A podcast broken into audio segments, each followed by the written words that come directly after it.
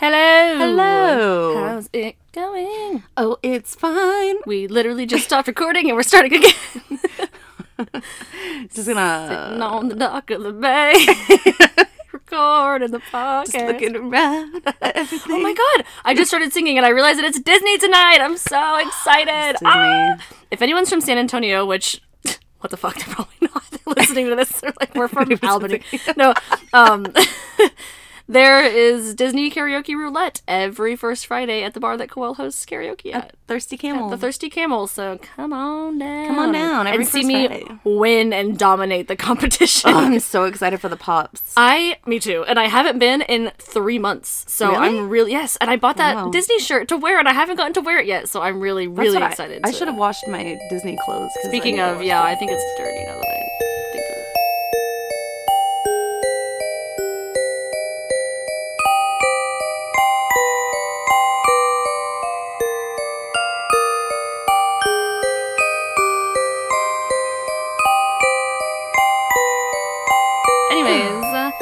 I am Kenna. I'm Coel. Welcome back to Diagnosing a Killer. That was good. I, I had that. like a burp coming when I said that. So It is a sounded- killer. It's like that one time when I was like, when you died. what did I say? You died. So. so. So. When I listened to it, I listened to it like five Just times that one. in a row. I know. So. Uh, we all know that Kenna has congestion issues. I sound like I have a stuffy nose all the time. All the time. Hopefully, I'll get my allergy shots pretty soon and then it'll go away because I'm like allergic to a lot of shit. Okay. I'm excited. What case? I don't even know what you're doing. You never know what I'm doing. I never know what you're doing. I know. you just don't that every episode. You never know what I'm doing. Like we, like we I have don't no idea. that on purpose. I know. It's, it's, it sounds like that. But really, we don't know what each other are going to bring. So, which I, I like it that way. Oh, me too. It's the best. So, today we're going to talk about. So we had to pause for just a second because both of our parents walked in and they were being loud. It's okay, but I didn't get to hear the case. no, it was literally just as I said. And I'm it gonna about. So the suspense is killing me. tell me. Should I build it up again? No, tell me. Today's case is about Todd Kohlhepp. Todd Kohlhepp? No? Nobody? I don't think so. Nobody? All right. Nobody, because everyone Nobody? can respond. To Nobody? This, right? Raise your hand. I'm We'll give you a second. Say it into the phone. Todd Kohlhepp, who was born Sampsell, was his last name. He was born on March 7th, 1971, in Fort Lauderdale, Florida, to Regina and William Sampsell.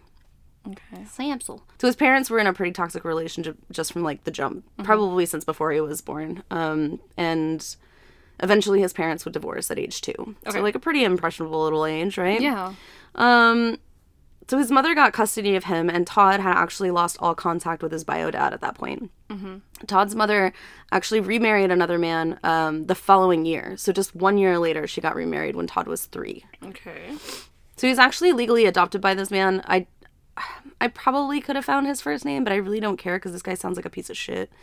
So, and you'll hear why. Um, so when he when Todd was five, he was actually legally adopted by this man, and his last name was Kohlhepp. Okay. And so that's how he kind of inherited Kohlhepp. And this is 1976 by this point. So Todd's stepfather was actually never liked by Todd, and this really created a tumultuous household. Like they constantly fight, and like, and he's a child. Like he's a he's a fucking kid, and they're having just like knockdown, beat down fights. Like his dad would just hit him and stuff. Ow. It was really bad. So um, he would receive beatings quite often from his stepfather. And Regina, Todd's mother, would often leave his stepfather due to the abuse, but she never really actually really left. Yeah. And so probably into a first the first few years of their marriage, she would go stay at a friend's house for a night or whatever it was. But she actually ended up filing for divorce like a few years after they had been married. However, Regina would eventually return to Todd's stepfather and actually get remarried again. oh my gosh. Yeah. All right. So it's just this back and forth shit, right? So um, Regina said around this time that Todd was an extremely emotionally sensitive child. I wonder fucking why. Right? Already. so, you know what's funny is when we the last like few episodes when we've been like, wow, they just seem like they have such a great life. What Yeah. goes wrong? From the get, you know that something is Yeah, gonna this happen. This guy was here. like, it- it's definitely sounds a little bit like nurture to me. yeah, so far. exactly. So of course, like um, he was emotionally sensitive, and he would often react with aggression when anyone challenged him for anything.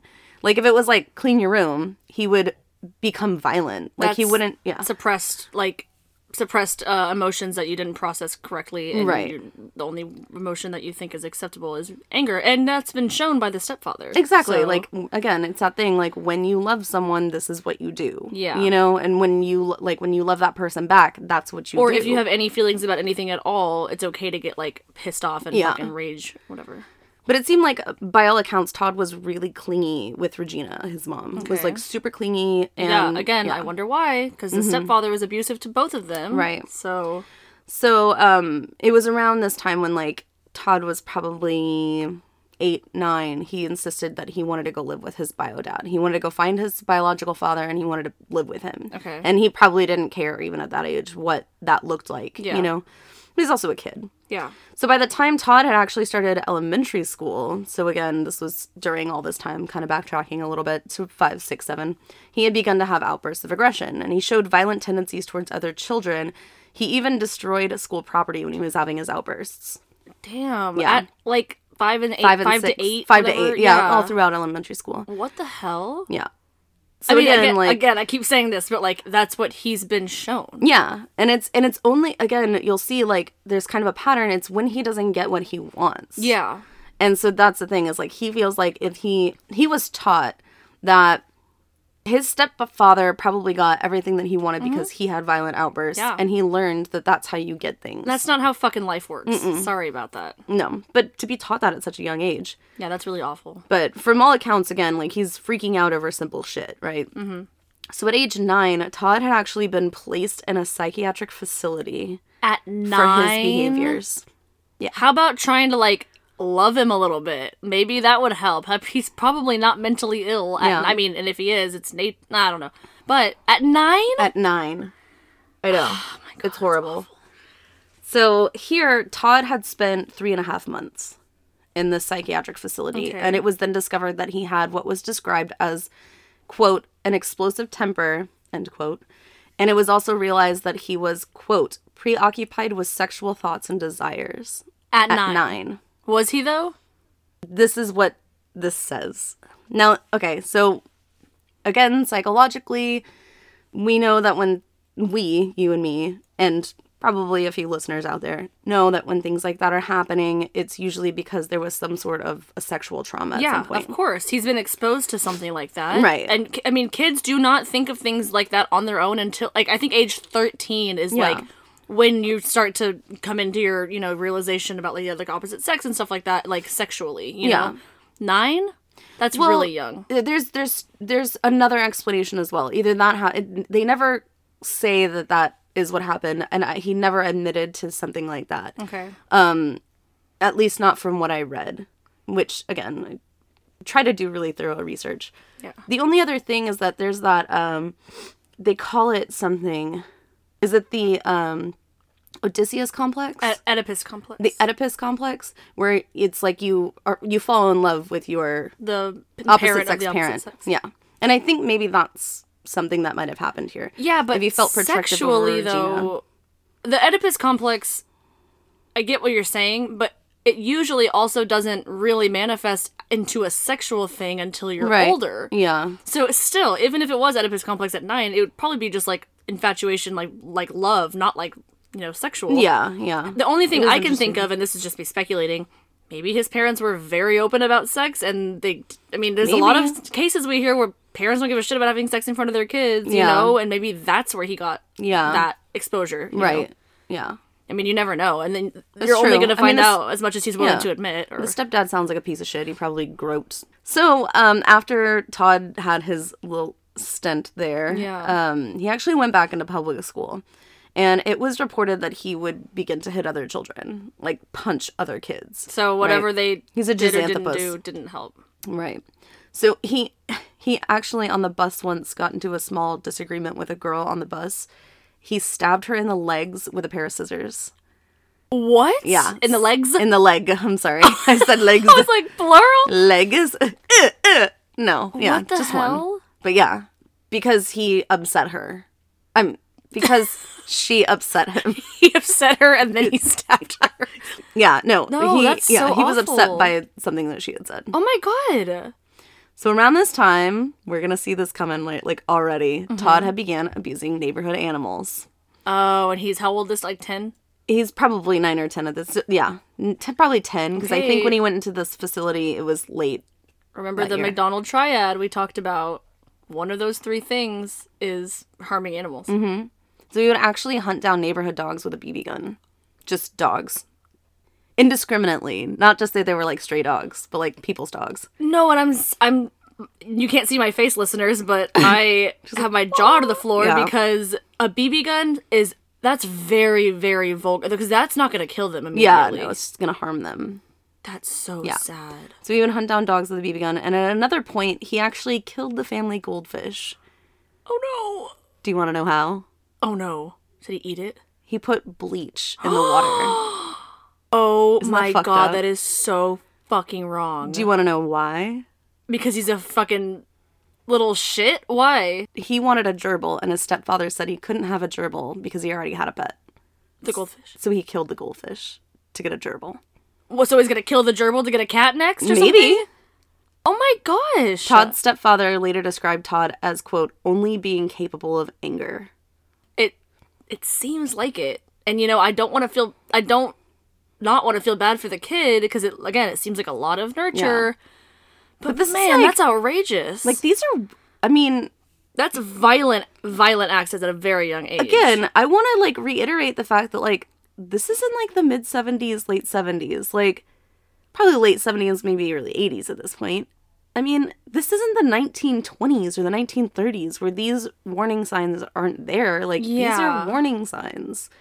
well the parents obviously didn't give a shit No. or the and that's what I'm stepdad definitely didn't but the Yeah. mom maybe she was too i mean we, we see it too in situations yeah, like this where she's- she's in an abusive relationship a toxic relationship she's going to preoccupy all of her time with that we saw it in, in richard chase Yeah. remember she got therapy for herself and not for him Yeah. because yeah, she was like, because oh, she didn't even something I'm fucking up my child. Yeah. Yeah. But I mean, yeah, I think I think it's hard for the moms a lot of this time. And again, I f- I feel like we're getting there as like a community of Yeah. women to like stand up for ourselves now and be able to talk about things. I mean, it still happens. It's never going to go away, I don't think. yeah And but I feel like at the time it's like it was hard for a woman to be a single mom with Oh, yeah. children and raise the kids and you know and things like that. Um and not feel like you need to rely upon a a male figure or Yeah. whatever to help with that. So Mm-hmm. Yeah. Oh, that's awful. This is um, not going well so far. So entering his teenage years, Todd's anger only increased, of mm. course, because he's not being treated. Yeah. In one instance, during an argument, Todd would actually destroy his own bedroom with a claw hammer after begging his mother to go stay with his bio dad. Where did he get a claw hammer, first of all? Second of Fucking, all. they don't care. They got shit everywhere. Okay, how old is he at this point? That's teenage. He's probably like 13. Yeah, and you Yeah. know, the, the most fucked up part, I think, is that it's not like he can just call up dad and and have dad come get him. He doesn't even know who this person Yeah. is. And so the fact that she's withholding that information is like, Yeah. I don't want to say it's abuse, but it's kind of, it's fucked up. Yeah. You know?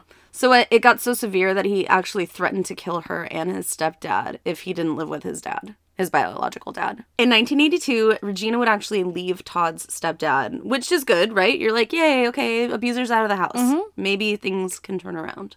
Mm-hmm. But Regina couldn't, at this point, really provide for him. So he's like, she's like, yeah, I'll send you over there with your bio dad. Okay. Bio dad lives in Arizona. So All the right. following year, um, he starts living with his bio dad. And it would actually just prove to further like fuel his rage because his biological father is absolutely obsessed with guns and women. Great. this it's coming from all angles here. This guy like literally doesn't have a chance. Like does not have like a chance. and honestly i'm yeah i want to feel bad for him really bad for the kid you know just Yeah. because he literally got the worst of the shit into the stick Mm-hmm. So at first, Todd started working odd jobs. He tried to stabilize himself while he was living with his dad, But his dad was never around. His dad was always out drinking or have like partying Bachelor with life. friends and with girlfriends and all sort of stuff. So he felt kind of cheated. He's like, I came all the way out here to live with you and to get to know you, and it turns out you're a piece of shit too. So Mom's got um, a type. yeah, it really sucks. I feel like he went out there to like change his trajectory, you know, and Yeah, like he, didn't tried to that. get like as little self help as he like could think of. you Yeah. know? Todd would actually be quoted in saying that his dad shared his obsession of guns and how to quote blow things up and make bombs. Great. He's a teenager, by the So way. So he's creating a terrorist. 15. Yeah, wow. I was like, maybe he'll have a better life with dad. yeah, I guess he wouldn't be on this podcast if he had. Well, you know. yeah. The end of the story is that everyone's this. fine. That's the end of the story is that everyone survives and everyone's fine. Yeah. we can go home now. Yeah, literally. I So, wish. feeling more and more like he was being neglected by his father, Todd did express several times that he wanted to go live with his mother again. Okay. And during this time, his mom had moved from Florida to South Carolina. I'm assuming because there was probably more support there. Yeah. She's a single person. I mean, at this point, he knows. Obviously, he knows his mom. He's old enough to maybe contact her on his own. Yeah. So I'm. I mean, I hope he does that. Go ahead. So, yeah, he did express that he wanted to go stay with his mom. But in several contacts that he had with his mother, his mom would always try to come up with some type of an excuse oh to not have Todd back. That's I so mean, awful. I, I don't know what her status was over in South Carolina, particularly, but I mean, the kid was a fucking hellion. Yeah, but like, And now he's in a, like, a young adult, you know? yeah, I get that. However, you know, I don't think the approach you should take is. Oh, here, let me just send you somewhere else to live with your father so I don't have to deal with you. Yeah. It's like, hey, let me like maybe get you some professional help. Yeah. It would be my first thought. Right. Not and then not like, oh, I can't have you back because you're having a miserable time over there. Like, sorry, you know, mm-hmm. like Yeah. no, like these realized he wants to parents, come man. home, If you don't want to be a fucking parent, don't be a parent. Right. Like, there's I mean, they they don't want to be a parent and they're not being parents. exactly, but- but, I'm saying like, if you don't don't make the kid go through something Yeah, like that, put him up for adoption. Todd would actually have his first stint in prison while living in Arizona. Okay, And I don't know if t- like he was necessarily arrested. I mean, clearly he had somewhat of a record because he was in psychiatric treatment for violence and things like that. Mm-hmm. But I don't know if he was actually arrested for anything like major before this. okay, um, If not, this escalates very quickly, by the way. so, um he was 15 at the time and he decided to kidnap a 14-year-old girl that was I'm assuming in the neighborhood. It's unclear whether or not he knew this girl like from school or anything like that because her identity's never been released. okay, Um, So he went to her house, threatened her life with a 22 caliber gun, walked her from her place to his place. Um and content warning. There he tied her up, taped her mouth and then sexually assaulted her. oh my gosh, at 15, He was 15, yeah, and she was 14. and how and where are you learning this? Not learning, but he's Where do you get that from? Exactly. Yeah. Where where do you get that idea from? Yeah. Is your father doing things similarly to that? Yeah. Or, Or- saying that it's okay to like to take what you want? And that's what I'm saying. It's like for the sexual assaults, that's very like again, we talked about that. That is like a sign of someone's being sexually abused themselves. That's what I'm saying. He had to have been exposed to something sexual. He never says it. He never talks about that. Not to say it didn't happen, but yeah, but I mean, it would at least based on help patterns. explain. Yeah. So he did eventually walk her back to her house and he did threaten to harm her siblings if she ever spoke about it. Oh my gosh. Um, so scary. And at 14, you're like, I'm not gonna fucking say a word. Yeah. Like I'm not gonna get anyone else in trouble. this was somehow reported to police and um, again i don't know exactly how they found out if if she said someone or if someone saw them together or whatever but um the police were notified so todd was actually apprehended and interrogated and under interrogation todd had admitted to his crimes he claimed that the crime was actually uncontrollable he said that this was not something that he had under control or that he was in control of he said that he had committed these crimes because he wanted to get back at his father for not paying enough attention to him. That's the way to do that. As if, like, look at what I'm capable of when you're not watching me, you know? Ew. Like, that's basically what he said. That's so fucking like. I'm not under any supervision, so it's like I had like I'm uncontrollable. Bullshit. Yeah. So it seems like he again he wanted to. It's weird because it seems like he wanted to cover his tracks because he did threaten her. So it's like, Yeah. did you want to get caught or you didn't want to get caught? Yeah. Like it's kind of confusing, right? So of course Regina, Todd's mother, like runs to his defense, and he she writes a handwritten note to the courts saying that Todd did have full knowledge of what he did and that he was highly remorseful. Oh, now she gives a shit. And see, and this is what I'm saying. It's like it's got to be a mom complex. Like it's such a mom complex. Todd would be um, tried as an adult for armed kidnapping and sexual assault mm-hmm. because of the severity. As he should. Yeah. So the judge knew of his kind of standing record of the violent tendencies and you know his stint in psychiatric a psychiatric facility, and that's why he went went ahead and chose to try him as an adult. The judge was quoted in saying, "quote 25 months of the most intensive and expensive professional intervention will not provide protection for the public." And that, quote, no rehabilitation of this juvenile by any services or facilities presently available in juvenile court could help him. Okay, so that's the end of the case there. He was in prison for the rest of his life. You would think so. Well, he said 25 months of. So it, the maximum penalty for a juvenile would be 25 months. Yeah. Right? So Todd did ta take a guilty plea, and that was in exchange for the drop of the sexual assault charge. Because he probably knows, even at 15, that sexual assault charges could be detrimental to him in prison Then don't fucking commit a then sexual don't do assault. it, right? So he was actually found guilty of one charge of kidnapping and he was sentenced to 15 years in prison and had to register as a sex offender in lieu of the sexual assault charge. Ew. But he went to fucking prison.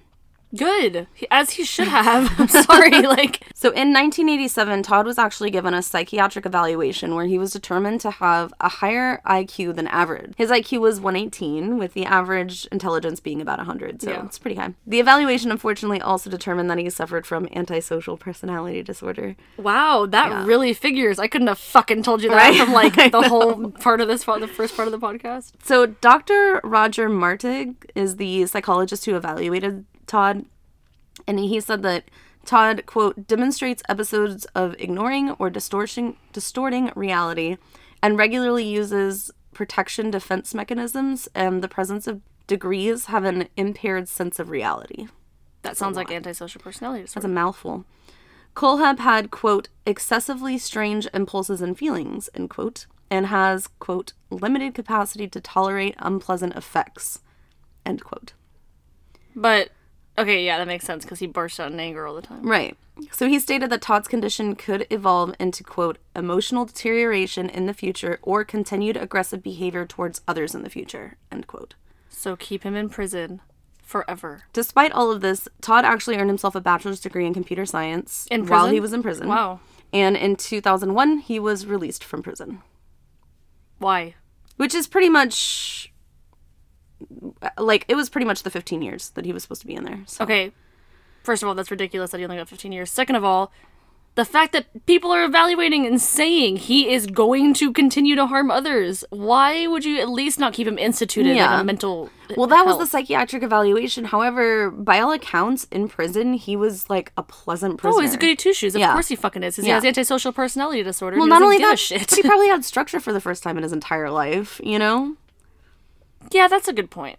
he didn't have to work he didn't have you know what i mean like he he just studied and that's something that he was clearly very good at and that's what we saw in the craft case too I'm just gonna go out on a limb here and say that without the structure, things quickly go downhill for him outside of prison. sure Go ahead. So pretty much as soon as he was released, uh, he went to because again this was in Arizona. So after serving 15 years, he went to South Carolina to be with his mom. Okay. So he's probably like almost 30 at this point. Yeah, I think so. So um, he actually started working in computer programming, and he did that about two for about two years, and then he actually wanted to go back to school because again, what we were talking about in the Randy Kraft case, that he kind of relied, like Kraft did, relied on his intelligence and the fact that he was a military guy, like you know, and that that's what felt normal. Yeah, and they should have used it for good. You right, Know? yeah, use your powers for good. Yes. So he did go back to school and he got a secondary bachelor's degree in science with a major in business administration and marketing. Okay. Cool, right? Doing some good stuff. So all throughout school, people described Todd as a very smart individual with no violent streak to speak of, like at all. Todd was uh, actually able to lie about his record and his sex offender registry on a real estate license application, and he actually received a real estate license. Okay. So with this, Todd was able to build a firm of more than a dozen agents in his firm. Good for him. Yeah. I mean, kind of. so he was also recognized as one of the top agents in the Carolina region. wow. So he was really successful at doing this. Todd um, went ahead and bought his own house, so he was doing really well. Todd also was able to re- acquire a private pilot license, which is interesting.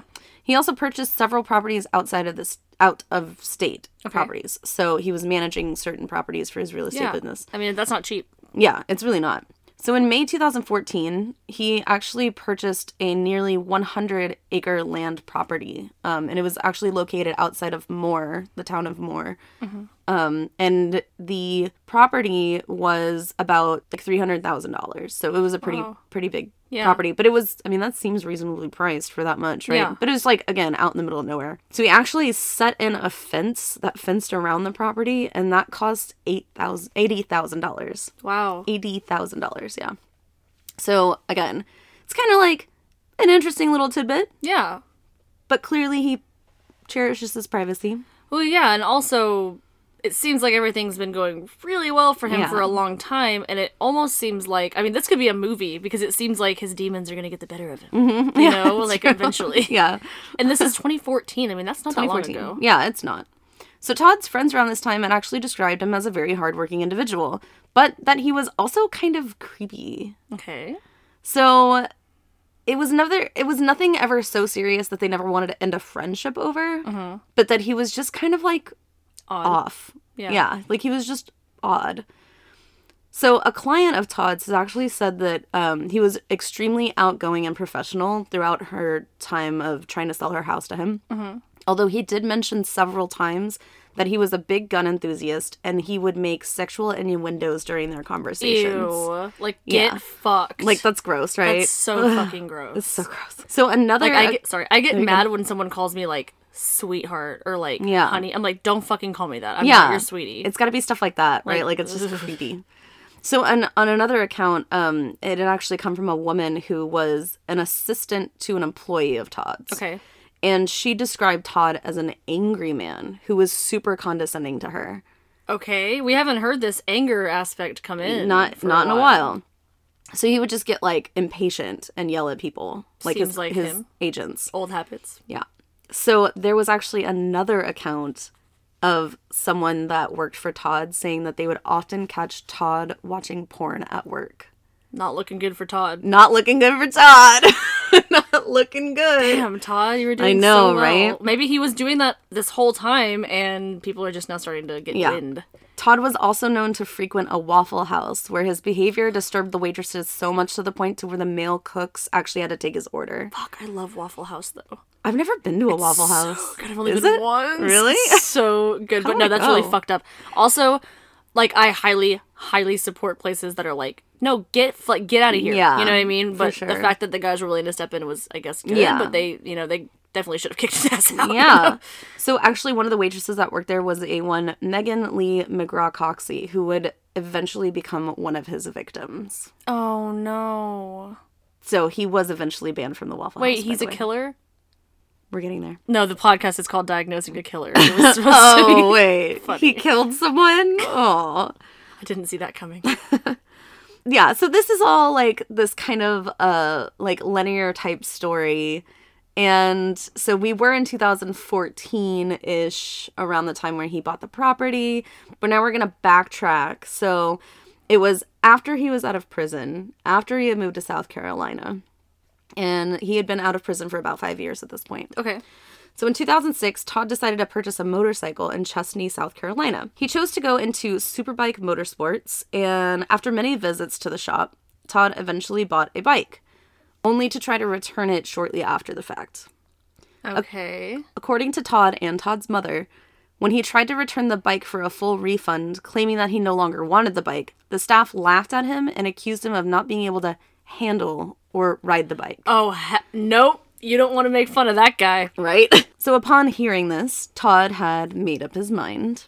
Oh my god, no. He did leave that day, but on the 6th of November, he returned. He entered through the back of the shop, shooting the first person he saw, which was a 26 year old mechanic named Chris Sherbert. Wait, this was all like way before he bought the property and everything? Yeah. And no one is the fucking knew? No one knew. Well, let's get there. He then made his way through the shop, shooting and killing 52 year old Beverly Guy, who was the shop owner's mother, and she was the shop bookkeeper. Oh my god. shot her in the main showroom. He then shot service manager Brian Lucas, who was 29, and he was trying to make his way through the front doors. Oh, that's so scary. Todd then took his last victim, who was in the parking lot. It was the shop owner He was trying to escape, and this is in the parking lot. Can He you was imagine like being in the parking lot like so close? he was 30 year old Scott Ponder. So each victim had received an additional shot in their foreheads before Todd left the scene to ensure that they were dead. Oh my god. So this was never released to the public during the investigation and would go unsolved for 13 years. How? There's no cameras or anything in that shop? Like I don't know, maybe not in 2006. No, that's I feel like that's you know, it's Yeah. not like it's the twenties, like you said. It's not like it's the 20s. I don't Oh it just was never solved. I think because of the randomness of it. They probably investigated other family members, they probably investigated friends or whatever. Um the only person that had any information on it was actually um Scott Ponder's wife, the owner, shop owner's wife, that Okay. said that a man who would eventually fit the description of Todd Kohlhepp, um, that he, there was an an angry guy that would come in and just argue with people, and so that was, but that was the most that she knew. my she didn't really. I don't know if she even gave a description. She just said it was probably this guy, but they, I mean, that could be anybody. Yeah, exactly. Oh my god, I that was a twist. I did not know you were gonna say Right? that. So that was in 2006. So in 2016, Okay. 10 years later, after dating for a few months, Kayla Brown and her boyfriend Charlie, Charlie Carver decided to move in together. Okay. Falling on hard times, Kayla had made the decision to approach an old acquaintance of her then ex boyfriend's, um, who was a real estate agent. And this was knowing that he probably needed help cleaning up houses for sale, knowing that this man usually would hire people to clean real estate, like clean up houses for him. So Kayla got into contact with Todd Kohlhepp. However, after being hired, Todd decided to employ both Charlie and Kayla on his personal 95 acre property Okay. saying that they could stay there and things like that oh, to help clean up brush. After some time in late August, Charlie's mother couldn't get a hold of her son. She tried calling several times with no answer. A concerned friend even went to Kayla and Charlie's house several times with no answer. On September 5th, the family had gained access to the couple's home and found their beloved dog with no food or water. So this was like Oh no, is the dog okay? this was probably like a week after they were last spoken to on the phone. I think it was Kayla's mom that spoke to her on the phone on August 31st. Um, it was nearly starving to death, but the dog was fine. Oh my god, that's so sad. Uh, Kayla's mom was actually quoted in saying that, quote, the dog is her baby. She would never leave him like that, that they loved that dog. So it was then that Kayla's family was actually reported her missing at this point. So about the same time, Charlie's Charlie started posting on his Facebook, leaving milestone posts that he and Kayla were expecting a baby and that they chose to purchase a house in a different town and that they were also planning to be married. Oh yeah, that's not them posting those things. He also started randomly posting messages that didn't sound like him. Yeah. On one time, a post simply read the lyrics to the Eagles Hotel California. Last thing I remember, I was running for the door. I had to find the passage back to the place I was before. Relax, said the Nightman. We're programmed to receive. You can check out any time you like, but you can never leave. Okay, that's eerie as fuck. It is. But good ass fucking song. There were unsettling memes with dark quotes. There was one with a Joker, like, it's a cartoon Joker, um, and it's like where he's running his fingers through his hair. I think it's from Hush. Somebody help me with that. I think it is. Um, but the quote said, If I weren't crazy, I'd be insane. And after all of this suspicious behavior on Charlie's Facebook, friends and family became increasingly concerned. like, and yeah. they're responding at this time saying, like, dude, where are you? The police are looking for you. All this stuff. Where, you know, and then people started becoming so suspicious that they were like, this is the person that killed them. So, yeah. That's what I think. yeah. Like that's what that's where my mind's going right now. So, again, becoming increasingly concerned, the family filed warrants to obtain records on the Facebook accounts of both Charlie and Kayla. They wanted to know. So, on October 5th, almost a month after filing with Facebook to get these these records, um, they actually gave copies to the police, um, the transcripts. They actually found messages being exchanged between Kayla, Charlie, and Todd. So they're like, dummy, right? Yeah. Dummy. So Todd had also been sharing things on his Facebook, liking and sharing the couple's missing posts from their family's posts. Yeah. What a fucking asshole. Asshole. And he was like, Oh, if I ever go missing, do this with my body. If I ever go missing, like, how do people go missing? Like, things like that. Yeah. What a fucking cock. So, police had actually obtained telephone records um, of the couples and it actually traced them back to the property, and they had never left. So, they knew that since August 31st, the couple had never left the property, not even to go shopping, you know, because their phones were on the property. So, realizing that they needed to question Todd, clearly, they mm-hmm. located his property. On November 3rd, with search warrants, the police came onto the Todd Kohlhepp property. Since they had ample evidence that Kayla and Charlie were living on the property, it became a welfare check. Okay. So they're like, regardless of whether or not we can search all your shit, we need to make sure that these people are, aren't on your property somewhere. So before the police arrived at the massive property, they had already decided to split up and search the property, like different portions of the mm-hmm. property, because it's so massive. You ready for this? Mm-hmm. Am I? I don't know. I don't know. When the police walked onto the front yard of Kohlhepp's house, they questioned him outside. When police explained to Todd that they were following a lead to a missing persons case, he responded with, Oh, you're trying to find the girl. The girl. One of the detectives actually corrected him and said, We're looking for a couple. Who's this girl? The police told Todd that they wouldn't be leaving until they received some information and his cell phone. And at that point, they didn't let him go inside by himself. They were like, We're going inside with you. Yeah, He's like, he's Let me just like, grab my phone real Shuffle quick. Shuffle his shit around or try to leave. Yeah. So officers followed Todd inside, and meanwhile, investigators on the other side of the property, while driving down a dirt road, came across a two-story shed or garage type looking thing. It looked like a, I mean, our next door neighbors have it, but it's like an a, an apartment above Yeah. Like a garage. So inside they found a bed and there was actually shackles that were placed strategically along the walls and on the floor. So he like built this with that intention. Well, we'll see. Um, in the bathroom, however, in the trash can, officers found auburn colored hair clippings that were similar to Kayla's hair color. Okay. So they continued down the dirt path, right? They found they took all that evidence and everything, like took pictures. They go ahead and they head back, keep going down the dirt road because they haven't found anyone yet, right? Uh-huh. But they now they have suspicions to believe that like Kayla is somewhere.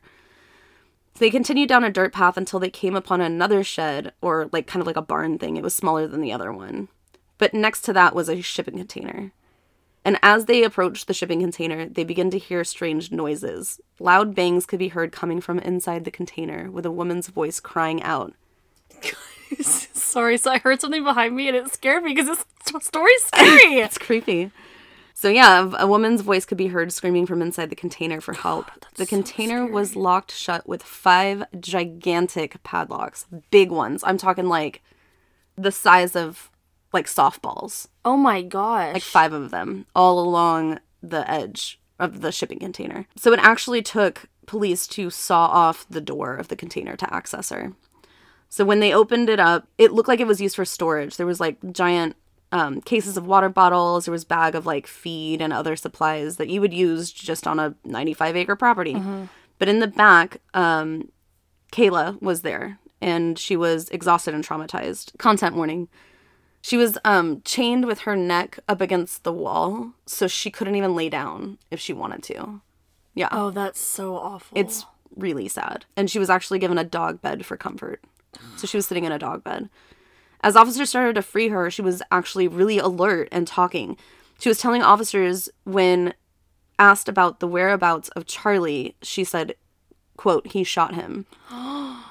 when asked to repeat herself, she responded with, Todd Kohlhepp shot Charlie Carver three times in the chest, wrapped him in a blue tarp, put him in the bucket of a tractor, locked me down here, and I never seen him again. She followed with, He says he's dead and buried. He says there's several bodies buried out here and that the dogs would be ruined if they go looking because there's red pepper. Oh my gosh. Meaning cadaver dogs wouldn't be able to go through the property and find Yeah. bodies. By the way, this is all in 20 seconds of her. Like, they're actively trying to take this chain off of her neck, and she says all of this information. I timed girl. it. It's 20 seconds. She wanted to get as much information as possible out there. Just in case. You Yeah. never know. Yeah. So she said all of that again. Like I said, she was coherent, Wow.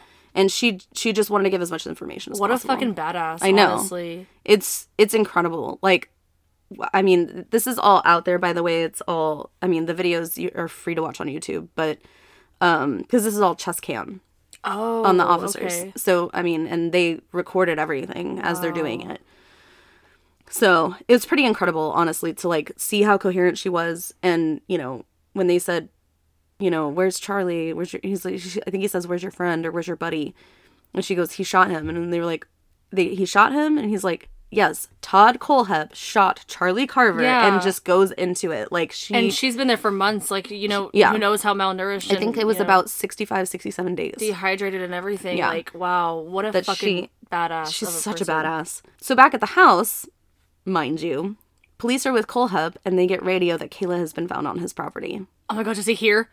I don't know if he hears it necessarily, but when confronted by this, he's immediately handcuffed.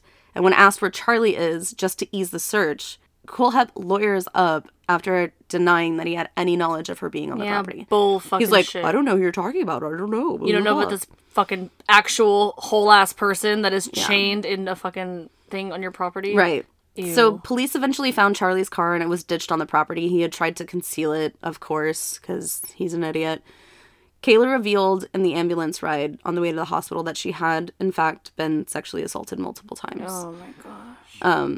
And this is content warning just because of the amount of gaslighting that's about to happen and the amount of um, mental manipulation and trauma. Um, so this will be a content warning, especially for me as well. He had told Kayla that if she had refused sexual contact, that he would respect her for a time, but after a while, if she didn't eventually give in, that he would kill her since she didn't serve a purpose. Oh my god. So it's like, I'm not gonna sexually assault you, but you're gonna have to eventually. That is so fucked up. He also told Kayla that she shouldn't worry though, because after a while, she would eventually develop Stockholm syndrome and fall in love with him. That gives me like, that gives me chills. Like, that makes my heart sink. I want to throat punch this guy. He had also confessed to Kayla that he wanted to be a serial killer, that he said that he was, he wanted to up his body count into the three digits, meaning that He they were already two in digits. two digits. Uh, really quick, can you explain for the listeners what Stockholm syndrome is, just in case somebody listening doesn't know what that is? Sure. So Stockholm syndrome is basically, and this is this is from the Oxford Dictionary again because I don't like to mess with details. I don't want to paraphrase. It is feelings or of trust or affection felt in many cases towards a kidnapper or a hostage taking situation by a victim towards a captor. Yes. So- so somebody is a victim of, you know, human trafficking or you know Right. kidnapping or you know hostage situation, and they in turn are manipulated to the point where they start to feel affectionate or protective over their their assault assailant. assailant yeah absolutely so he did say um that he wanted to up his body count that he wanted to be a serial killer and he also told kayla that if she cooperated he would teach her how to kill people as well so that they could be partners This isn't fucking like Bonnie and Clyde, you yeah asshole. that's what he thinks Also, he's already a serial killer if he's in the double digits. So I don't know why he said he wanted to be a serial killer. that's what i'm saying Fucking idiot. i think he's yeah i think he's bullshitting Uh, yeah, he probably is bullshitting. so he did claim that he had killed many people before and that he killed for the government and that he was contracted by the military to kill people bullshit. and that he said that after his stint of being in you know working for the government that this is how he survives now. Like he's like dexter or some shit. Ew. yeah. Like he thinks that yeah. Get literally fucked. so during Kohlhepp's interrogation Kohlhepp actually struck a deal. In exchange for a full confession he wanted three things. One to send a photograph of himself in custody to his mother Ew. Two, to transfer funds to a friend for his friend's daughter's college fund. That's really weird. Why are you all of a sudden doing something nice? And three, it was to give his mother a phone call. That's all he wanted in exchange for a full confession. Kohlhepp, mm, um. Kohlhepp detailed his terrible upbringing and began to talk about his crimes. He first confessed to the multiple murders over at the motorbike shop, mm-hmm. A crime that had gone unsolved, of course, at this point was over 10 years. The police knew that he was telling the truth because he had said that he did, in fact, shoot the victims in the forehead, which, again, was never released to the public. Yeah, they like to leave out little details like that so that they know that whoever is telling them their mm-hmm. confession if it's if it's genuine or not. He confessed then to killing Charlie because he had, quote, a smart mouth. He then said that he hated that, and he said that he didn't want to harm Kayla because he felt like she was really nice and that she didn't do anything wrong. I'd probably have a smart mouth too if you fucking kidnap me against my will. Yeah. You piece of shit. Todd then confessed to killing two more people, and those two people were actually found buried on his property. So in 2015, this was about a year before he would kill Charlie Carver and mm-hmm. kidnap Kayla Brown. Johnny Johnny Joe Coxie and Meagan Leigh McCraw Coxie were married, uh, a married couple, and they were going through hard times. The couple had been in jail. They did have a history of panhandling and all that. Um, but and then eventually they were expecting their first child. Unfortunately, the baby was um, taken away due to drugs being in its system, and the baby entered foster care. Well, I mean, better life, hopefully. Yeah, hopefully. Um, Todd was a frequent customer at the Waffle House where Meagan worked, and he had tried many times to entice her to come work for him on his property. After their stint in jail, Meagan and Johnny, um, she took him up on the offer. So Even was- though he was so annoying that they had to have the cooks take his order? he was he was gonna pay them a lot of money. He said that true. they said that he was a really extravagant tipper, and that's why everybody kept him around. And I'm She not probably knew that. Yeah, I'm not victim blaming her at all. I'm just No, saying. yeah. Um, so seeing this as an opportunity to get their feet under them, uh, Todd had offered for them to work on the property for money. Um, so Johnny was ultimately killed on Christmas week. Oh, He was shot multiple times in the chest. just Meagan, like, just like Charlie. yeah, Meagan was actually kept for six days before her death. Oh my god. and she was um, ultimately killed and shot in the head. Um, so Kohlhepp gave them literally everything in this interrogation, Yeah. as much as he could. So that really, really resonates with his antisocial personality disorder because I know we kind of touched on that disorder in a previous mental breakdown, but I like to just and this is very loose terms, but I like to I like to describe that disorder as someone that genuinely does not give a crap at all. yeah, And that's that's unfortunately what the disorder does. Mm-hmm. It makes you completely benign to anything, romantic, anger, like yeah, I mean, he does get angry, but as far as the confession, whatever. yeah. I don't care. He doesn't care who his anger affects. Yeah. yeah. So a little um interesting thing about Kohlhepp, he's actually his. If you were give him a moniker, right? It was the Amazon review killer. Okay. So a further search into the computer that Kohlhepp had had he had a strange habit of reviewing the supplies that he bought in order to commit his crimes. I was thinking the Amazon River, No, which makes absolutely no sense. no, no, Amazon like Like the Like- we, like we don't like need to say their name any more times because we're just gonna give them more money. yeah. So, for example, a padlock review said, quote, works great. Also, if someone talks back, go old school on them by putting it in a sock and beating them. They won't appreciate the hardened steel like you will. Isn't that fucked up? funny at all. It's but like, not. It's imagine ridiculous. reading that. I you well, would think someone was joking. I would be like, haha, that's kind of funny, you know? if he was joking. If he was though. joking. Oh my gosh, what a fucking monster. A miniature shovel review read, quote, keep it in the car for hiding the bodies when you left the full size shovel at home.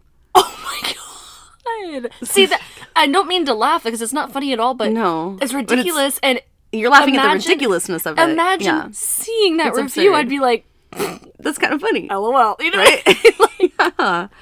A stun gun. Quote, Oh, God. seriously, trying to find a reason to zap one of my agents for being lazy.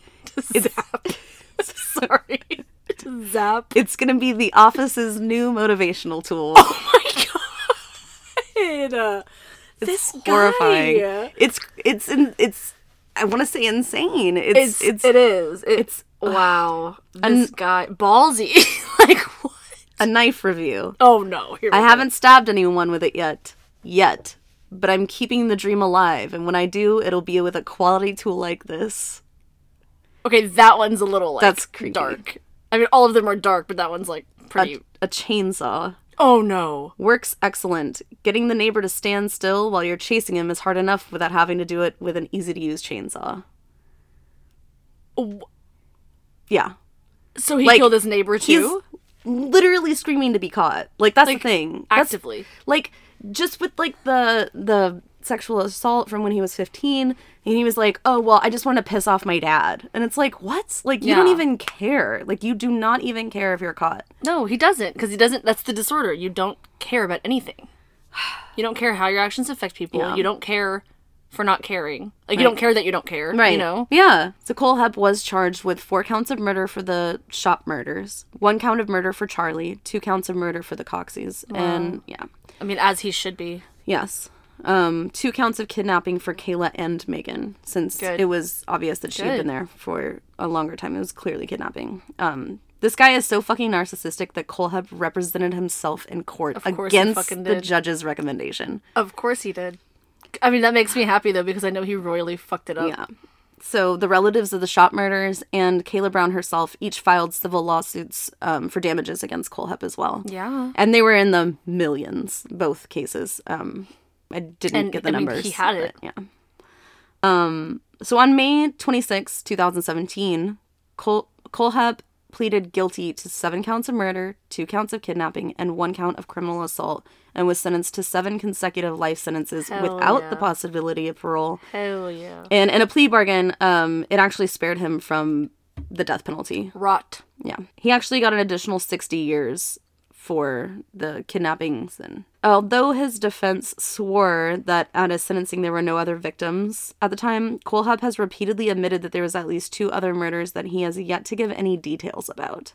Why are you admitting it then if you're not going to give details? That's what I don't like understand. it's it's like the dangling thing. Like I'm going to dangle this over your head, and Yeah, we're going to fucking yeah, know until I tell you. So Kohlhepp is actually imprisoned at the Broad River Correctional Institution in South Carolina. He's still alive. Yes. In August 2020, um, some of Kohlhepp's belongings actually were sold at auction, and all of the proceeds were donated to the families, Oh, that's nice. to the victims' families. I wouldn't want any of his shit, but that's nice that they did that. No, oh my god, no, I wouldn't want any of his shit either. But I mean, if you're talking about like the property and stuff like that, like stuff that Yeah. needs to be sold, things Of that course. are I'm sure he had animals or something. right, yeah. Like I'm sure the shipping container is probably destroyed. You know, Yeah, nobody's gonna have that. Yeah. You know, but yeah. So, anyways, that is um Kohlhepp. Wow, I've never heard that case. Really? And I'm surprised that I've not heard even anything about it or it doesn't sound familiar because it was recent when he got sentenced. Yeah. But wow, I mean, antisocial personality disorder and personality disorders in general are not all the time um genetic. Yeah. They they can be, but also that nurturing aspect of it, I really think it was a case of both and in this case I think it was nature and nurture. Yeah. That I, got I think him. I So, yeah. I mean, yeah. It's it's an un- again like you said, and I know Morbid says it. It's you know it's feel bad for the kid, don't feel bad for the adult. Like Shout out Morbid. yeah. Sponsor us. No, they have their own sponsors and they sponsor. All right, my bad. I said antisocial personality disorder at the beginning of this, but it was borderline personality disorder. Okay, so I mean, pretty similar. Yeah, and yeah. Borderline personality disorder is typified by an, an unstable or poorly developed self image, rapidly changing personal goals, intense but unstable relationships colored with needless due to real or imagined fear of abandonment. I'm saying that a little choppy, sorry guys. You also have an impaired ability to recognize the needs and feelings of others. Um, it is associated with an increased likelihood of feeling slighted or insulted, which we've seen, impulsive behavior, and increased risk taking and hostility. Okay. Which again, increased risk taking. Oh, of he course. went through that shop and just Yeah. murdered four people and didn't care. Just because. Yeah. So the prevalence of borderline personality disorder in the population is estimated between 1.6% and 5.9%. And this disorder is seen more in females than in males, which is interesting. That's really high. That yeah. number. And most people diagnosed are women, with 75% being women. Wow. It's a lot. Yeah, that's interesting. Well, we'll definitely have to break down like one of the specific personality disorders in one of our mental breakdowns. Yeah. Because Well, we've done antisocial. yeah. So I'm saying we can do borderline next time, or we can do uh, Yeah. schizotypal, or uh, yeah, things like that. Yeah. Well, that was yeah. I'm again shocked that I didn't even know that was not even on my radar. I've never Yeah. heard of that It's case. an interesting so case, It for is very sure. interesting. Thank you for sharing. Those you did- Amazon reviews, though, like That what? is so bizarre. It's so bizarre. It is. I mean, I've seen funny things like that before, but now I'm like, should I look into that? Yeah, you know what I mean. be, like, reporting these people. Hmm, but Thank everybody for continuing to listen to us. We had a little bit of a delay this week, but I hope that you listened to the mental breakdown and that you heard that we are having three cases this or three episodes this week. So you had the mental breakdown that came out right before this. You're gonna have this episode, and then on Sunday you'll have a second mental breakdown. Woo. So I hope you're enjoying these mental breakdowns. I mean, I really am. I love the mental breakdown. I think my favorite part is the celebrities. like it really is. It's so interesting to it is. and- It is interesting. and uh, yeah, so thank you guys for listening. In the meantime, while you're waiting for the new episode, you can follow us on Instagram at Diagnosing a Killer. We have Patreon at patreon.com slash diagnosing a killer. We also have Twitter, uh, Killer Diagnosis, and you can send us an email if you feel so inclined. Diagnosing a killer at, e- at email.com. Diagnosing a killer at gmail.com. And yeah, thank you guys for listening to us. Thanks we for love all of you. listening. Well, we love you guys. Keep being amazing. Be good people. Do good things. Do good things. Be good people. We love you. love you. Bye.